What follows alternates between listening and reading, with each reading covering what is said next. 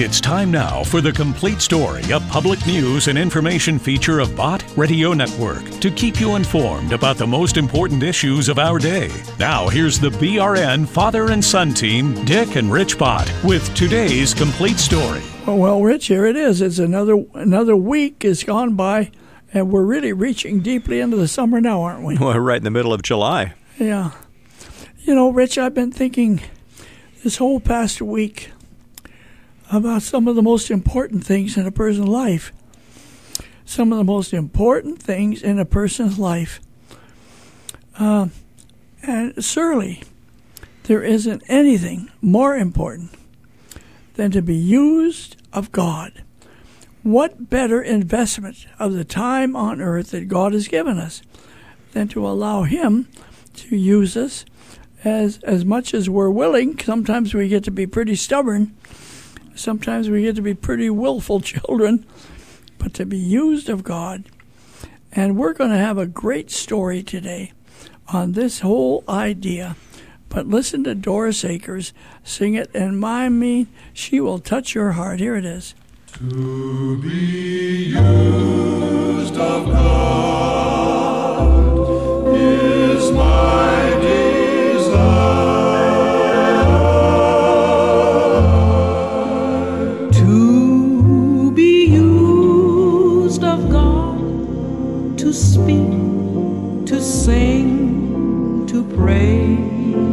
speak, to sing, to pray. To be used of God to show someone the way.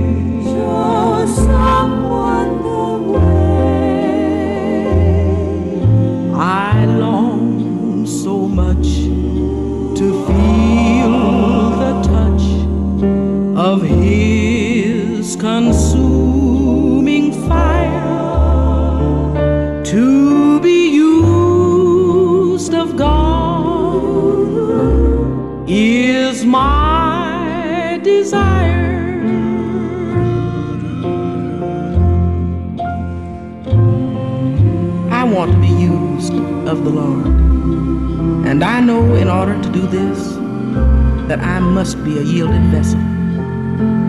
My greatest desire is to be used, and rather than be idle, I would rather be a doorkeeper in the house of my God. An old song I heard as a child says, If you cannot sing like angels, if you cannot preach like Paul, there's one thing you can do. You can tell the love of Jesus you can tell that he died for all. To be used of God is my desire.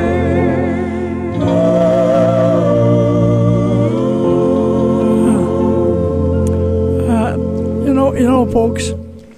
Uh, the theme of this whole program uh, kind of generates from uh, a phone call that I received this morning from my good friend John and Vivian Avery. And I mean, they meant a lot to my life. And John Avery was saying that there was a pastor in his life that had meant a lot to him. And he just felt compelled to go see him and tell him, tell him how much he influenced John's life. And I thought, isn't that what we all should be doing? Uh, anyway, it made me think a long time ago in California.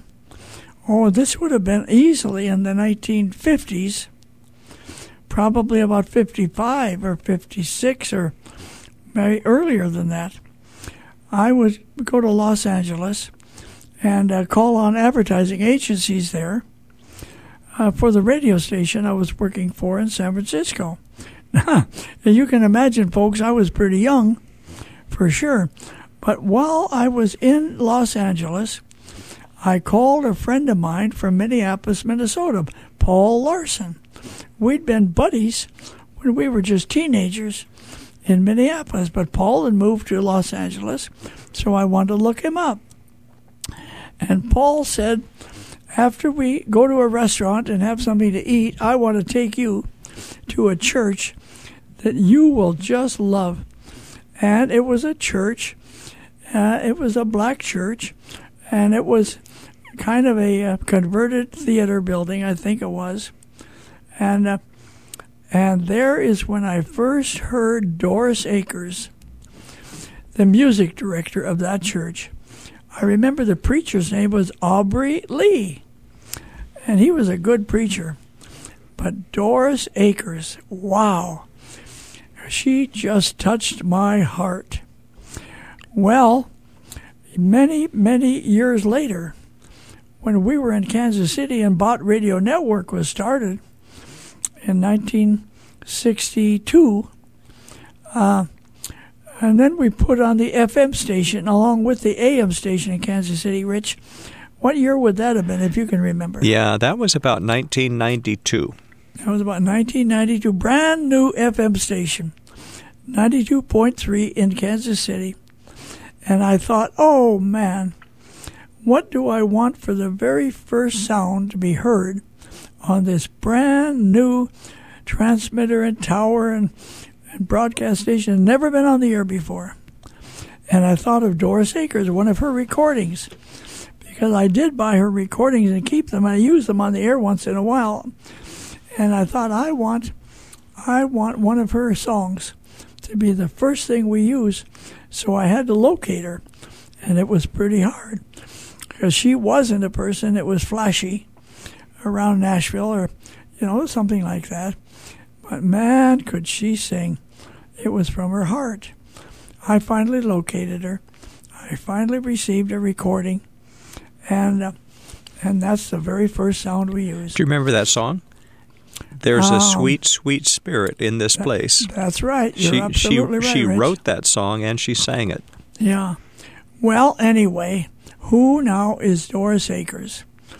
Uh, did she grow up with wealthy people, a wealthy family, and showbiz, and on and on and on? No. I learned later that she grew up in in uh, well, she was born in Brookfield, and uh, grew up in Kirksville, Missouri, where we have huge, big, 100,000 watt uh, FM radio station on a thousand foot tower. And we have a lot of wonderful listeners throughout that whole area. It's a thousand foot tower, 100,000 watts, and the tower is at Brookfield. And then later, that's where she was born. Later, she moved to Kirksville. Yeah. All right, folks. Now I want you to hear the story of this little black girl and her impoverished family back in those earliest days, because Doris is home with the Lord now for many years. Listen to this. A Girl Named Doris by Blytha Ellis. This is the story of a girl named Doris, nicknamed Dot, who grew up in Kirksville. She was not born here, but spent her most formative years attending school and church in this town. She was born May 21, 1923, at Brookfield, Missouri, the eighth in a family of ten children to parents named Floyd and Pearl. Starting out, her parents had lived with Floyd's mother, Minnie Moore, in Brookfield in a household which also included Floyd's two younger sisters, Jenny and Crystal, a young niece, Corinne, and Floyd's grandmother, Nellie Moore. They later had a home of their own, which was frequently filled with music and the laughter of Doris and her siblings. Edward Milton, born 1910, Evelyn 1912, Floyd Jr. 1913, Charles 1914, Marion 1917, Donald 1918, Harley 1921, Nellie Jane 1924, and Bernice 1926. Doris was closest to her sister Nellie, who was her constant playmate. Tragically, her brother Charles died in 1925 at the age of 10 of an accidental gunshot wound. Doris's father worked building houses in the Linn County area and sometimes worked as a porter in a clothing store. Doris's family was very musical. Her father Floyd was a tenor singer. Her mother Pearl played both bass viola and pianica, a reeded mouth piano. Pearl had taught herself and was proficient on both. This influenced Doris and her siblings to love music. However, everything was not always happy in Doris's home. In 1927, her parents divorced. Doris was only four years old at that time, and she had two baby sisters.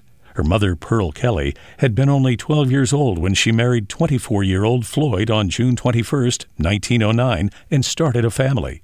Now Pearl was alone at age 32 with 10 children. However, three of the older boys, Edward, Donald, and Floyd Jr., stayed with their father Floyd, according to the 1930 census, in the home of their grandmother Minnie in Brookfield.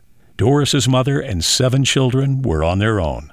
Fortunately, Doris's mother was blessed to meet a man named John Lawson who was willing to love and care for a woman with seven children.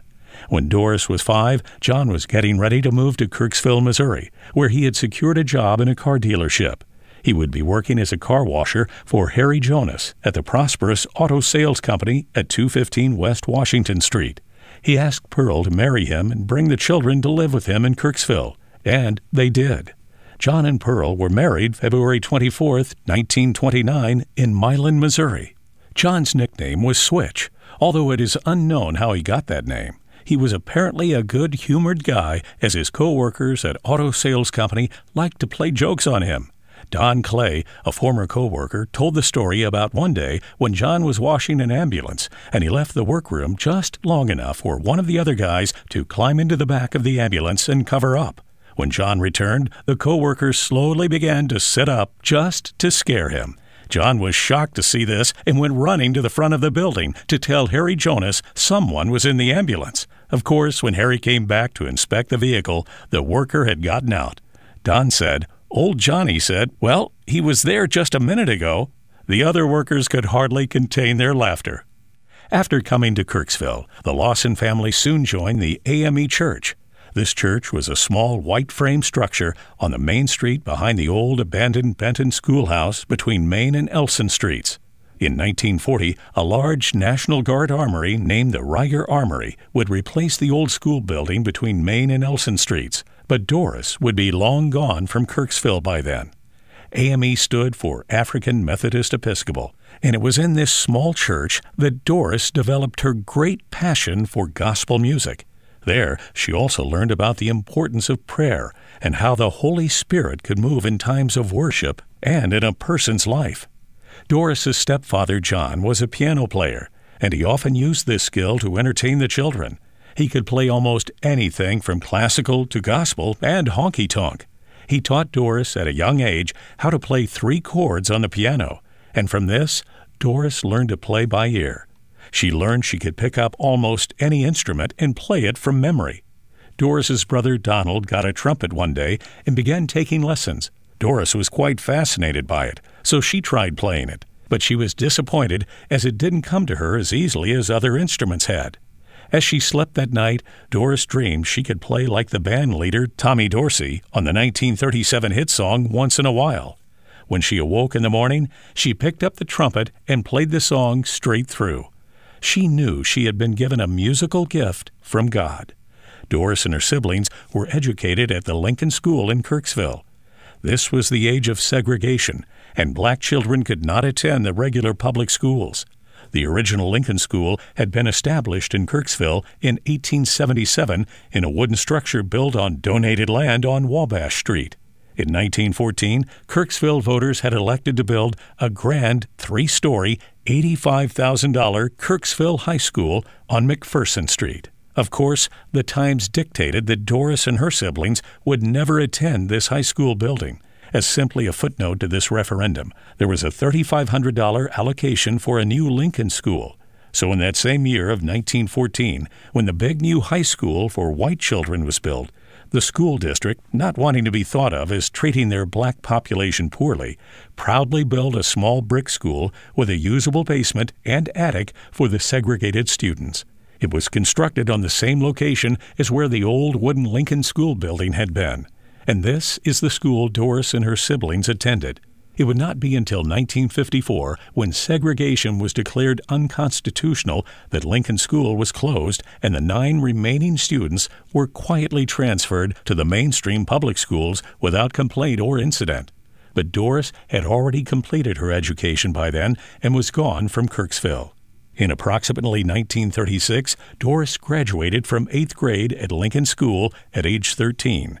At that time, Doris and her siblings could not continue their education unless they were transported to the nearest black high school, which at the time was in Macon, Missouri. When students chose to do this, the Kirksville School District paid their tuition. There is no record of Doris going further than the eighth grade. However, this did not hamper the talent that God had given Doris. When Doris was 10, she had composed her first gospel song, and she titled it, Keep the Fire Burning in Me. Her church had taught her about the fire of the Holy Spirit, and it welled up inside of her. But Doris didn't have much of an outlet for her gospel singing in those early days except at church. She longed to make music her career. Seeking to find a way to earn money with her music, Doris got two of her brothers, Edward and Donald, and one of her sisters, Marion, to join with her in forming a group to sing at events in the area. They called themselves Dot and the Swingsters. It was in the mid 1930s then, a period in history known as the Swing Era. Swing music and dance was all the rage, and the swing style of big bands and band leaders such as Benny Goodman was the dominant force of American popular music. So that's what Doris's group sang. The quartet went out into Adair and Macon counties and played the music of Cab Calloway, Fletcher Henderson, and Duke Ellington. Years later, Doris would meet Duke Ellington and even record a song with him. However, in Doris's prayer life, she became increasingly convinced that this was not the type of music God really wanted her to sing and play. So, while still a teen, Doris stopped singing swing music and dedicated her life and talents exclusively to God and to singing gospel music. At the age of 22, in 1945, Doris fulfilled her dream of leaving Kirksville and going to Los Angeles, where she had heard there was a thriving gospel music scene. She first got a job singing and playing piano with the Sallie Martin Singers. Then she began her own group called the Doris Akers Singers. Because Doris had a light skin tone, she was not always accepted by either race, black or white. But God did not allow this to stop her success as a singer and songwriter. In 1947, Doris was able to publish her first song entitled, I Want a Double Portion of God's Love. After this, Doris was on a fast track to success. She formed the Simmons Akers Trio, with Doris's many compositions and her piano skills, the group became nationally known and traveled the country, performing at many churches and other venues. They also released many recordings on several labels. With no formal musical training, Doris Akers would eventually write and compose over 500 songs with titles such as Canaan's Shore, Tell Jesus All, Glory to His Name. It means a lot to know Jesus for yourself. He's everywhere. God spoke to me one day. I never knew joy before. Jesus is the name. He's all right with me. He delivered me. And lead me, guide me. It is interesting to note that Elvis sang Doris's song Lead Me, Guide Me in his last movie, and the song became the title of an Elvis CD. In 1987, the song also became the title for a Catholic hymnal. Through all of this singing experience and notoriety, Doris didn't have much confidence in herself as a solo singer because she had always sung with a group. But in 1957, a producer convinced her to record a solo album called Sing Praises Unto the Lord, and it was a success. In 1958, Doris, along with her friend Mahalia Jackson, co wrote the song Lord Don't Move the Mountain, which sold over a million records. That same year, Doris became director of the Sky Pilot Choir in Los Angeles. With this group, Doris helped to bridge the barrier between black and white gospel, as this was a mixed group. The Sky Pilot Choir was extremely popular, and people would travel long distances just to hear them perform. They were also featured on many recordings, television shows, and radio broadcasts across the country. This choir released three albums with Doris. Doris received many awards, including Gospel Music Composer of the Year in both 1960 and 1961. In 1976, a Doris Akers Day was held in Kirksville as part of the bicentennial celebration. For this occasion, Doris wrote a special composition. Doris returned to her hometown, and 20,000 people attended her evening concert. In 1992, Doris was honored by the Smithsonian Institute as the foremost black gospel songwriter in the United States. But perhaps what Doris Akers will be most remembered for is one song in particular which she wrote in 1962 while directing the Sky Pilot Choir. One Sunday morning, she said to her singers, You are not ready to go into the service. She didn't believe they had prayed enough. They were accustomed to spending time with her in prayer before the service, asking God to bless their songs. She said, I feel that prayer is more important than great voices. They had already prayed, but this particular morning she asked them to pray again, and they did. Even Doris was surprised at the intensity of that second prayer time. As their prayer meeting continued on and on, Doris began to wonder how she could stop this wonderful prayer time. She said, I sent word to the pastor letting him know what was happening. He was waiting in the auditorium, wanting to start the service. Finally, I was compelled to say to the choir, We have to go into the service now. I hate to leave this room because there is such a sweet, sweet spirit in this place, but we must. Doris said songwriters always have their ears open for a new song. On that morning, suddenly, a song started singing to me. I wanted to write it down right then, but I couldn't. I had to direct my choir. I thought the song would be gone from my head after the service. But the next morning, to my surprise, I heard the song in my head again. So I went to the piano and began to write it all down she wrote the now famous song, Sweet, Sweet Spirit. In this song, she recognized the Spirit in this place as the Spirit of the Lord. She could see in the sweet expressions of the choir members that they also recognized the presence of the Lord. In the chorus of the song, she references the New Testament where the Spirit of God descended like a dove, lighting upon Jesus at his baptism. She refers to the Holy Spirit as sweet heavenly dove asking Him to stay right here with us, filling us with your love. All of her life, Doris Akers believed that God wants His children to pray. Her songs were sung and played around the world, ministering to Christians in their worship of God. Doris lived during the final years of her life in Minneapolis, Minnesota, serving as minister of music at Grace Temple Deliverance Center. She was diagnosed with spinal cancer after she broke her ankle in August of 1994 and was treated by a doctor. She died on July 26, 1995, in Minneapolis. Only three of her siblings outlived her sisters Nellie and Bernice, and brother Donald Akers. Doris is buried in Lakewood Cemetery in Hennepin County, Minnesota. She was posthumously inducted into the Gospel Music Hall of Fame in 2001 and into the Southern Gospel Music Hall of Fame in 2011. All right, folks. There you have it. There you have it.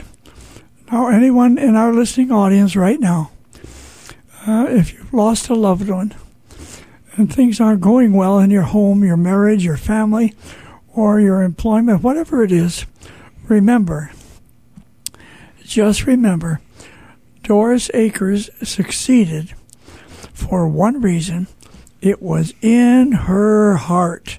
Listen to this. You ask me how I know his blood can cleanse alone.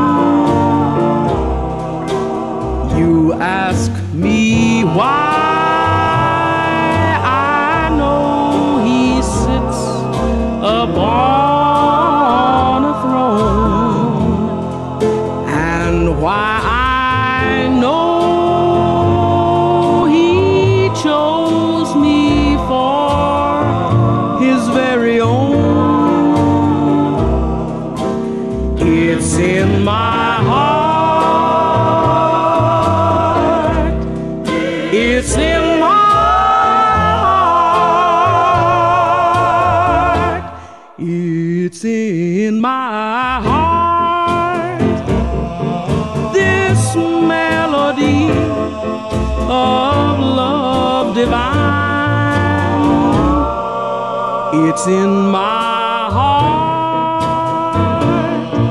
since I am here and he is mine.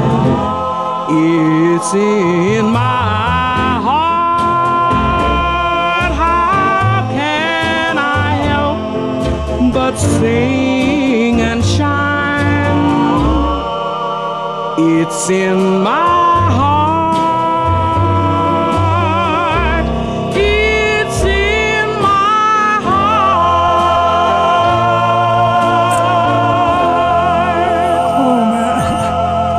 listen, folks, if you enjoyed that, I enjoyed it right along with you. Oh, man.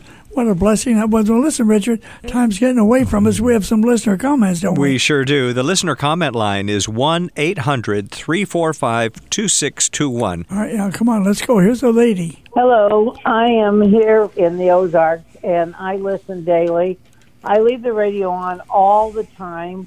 Uh, it helps me when I do work, and I also uh, had hired a cleaning lady, and she came, and I have the radio on all the time, and I told her I always have it on all the time. She told me afterwards that she had uh, was really listening to it and was bringing back memories of uh, her uh, Lutheran uh, school days, and of course she doesn't go to church, and I don't think she um, knows the Lord. But hey, it's a it's a start. Anyway, thank you very much. Bye. Okay, now listen, here's a gentleman. I'm John Jenkins. I listen to Bott Radio Network. I really get a lot out of it. I love David Jeremiah. I love Jack Graham and Tony Evans. He's another good preacher. I just love the ministry on Bott Radio Network. It, it does wonders to me. God bless ah, you. All right, now listen, let's squeeze one more in. Here's a lady. Hi, my name is Donna. I'm calling from Akron, Iowa. I listen to you on Bott Radio Network 103.3. For someone in the rural area that may not have found their church family, it was a saving grace for me to connect me and minister spiritually. I felt like I was spiritually starving, and this really met the needs that I had and continues to. So, thank you. All right, dear lady. Rich, we got to get out of here. We do. Uh, this is Dick Bott with this chapter of the complete story with my son Rich as a public service, and we'll see you later.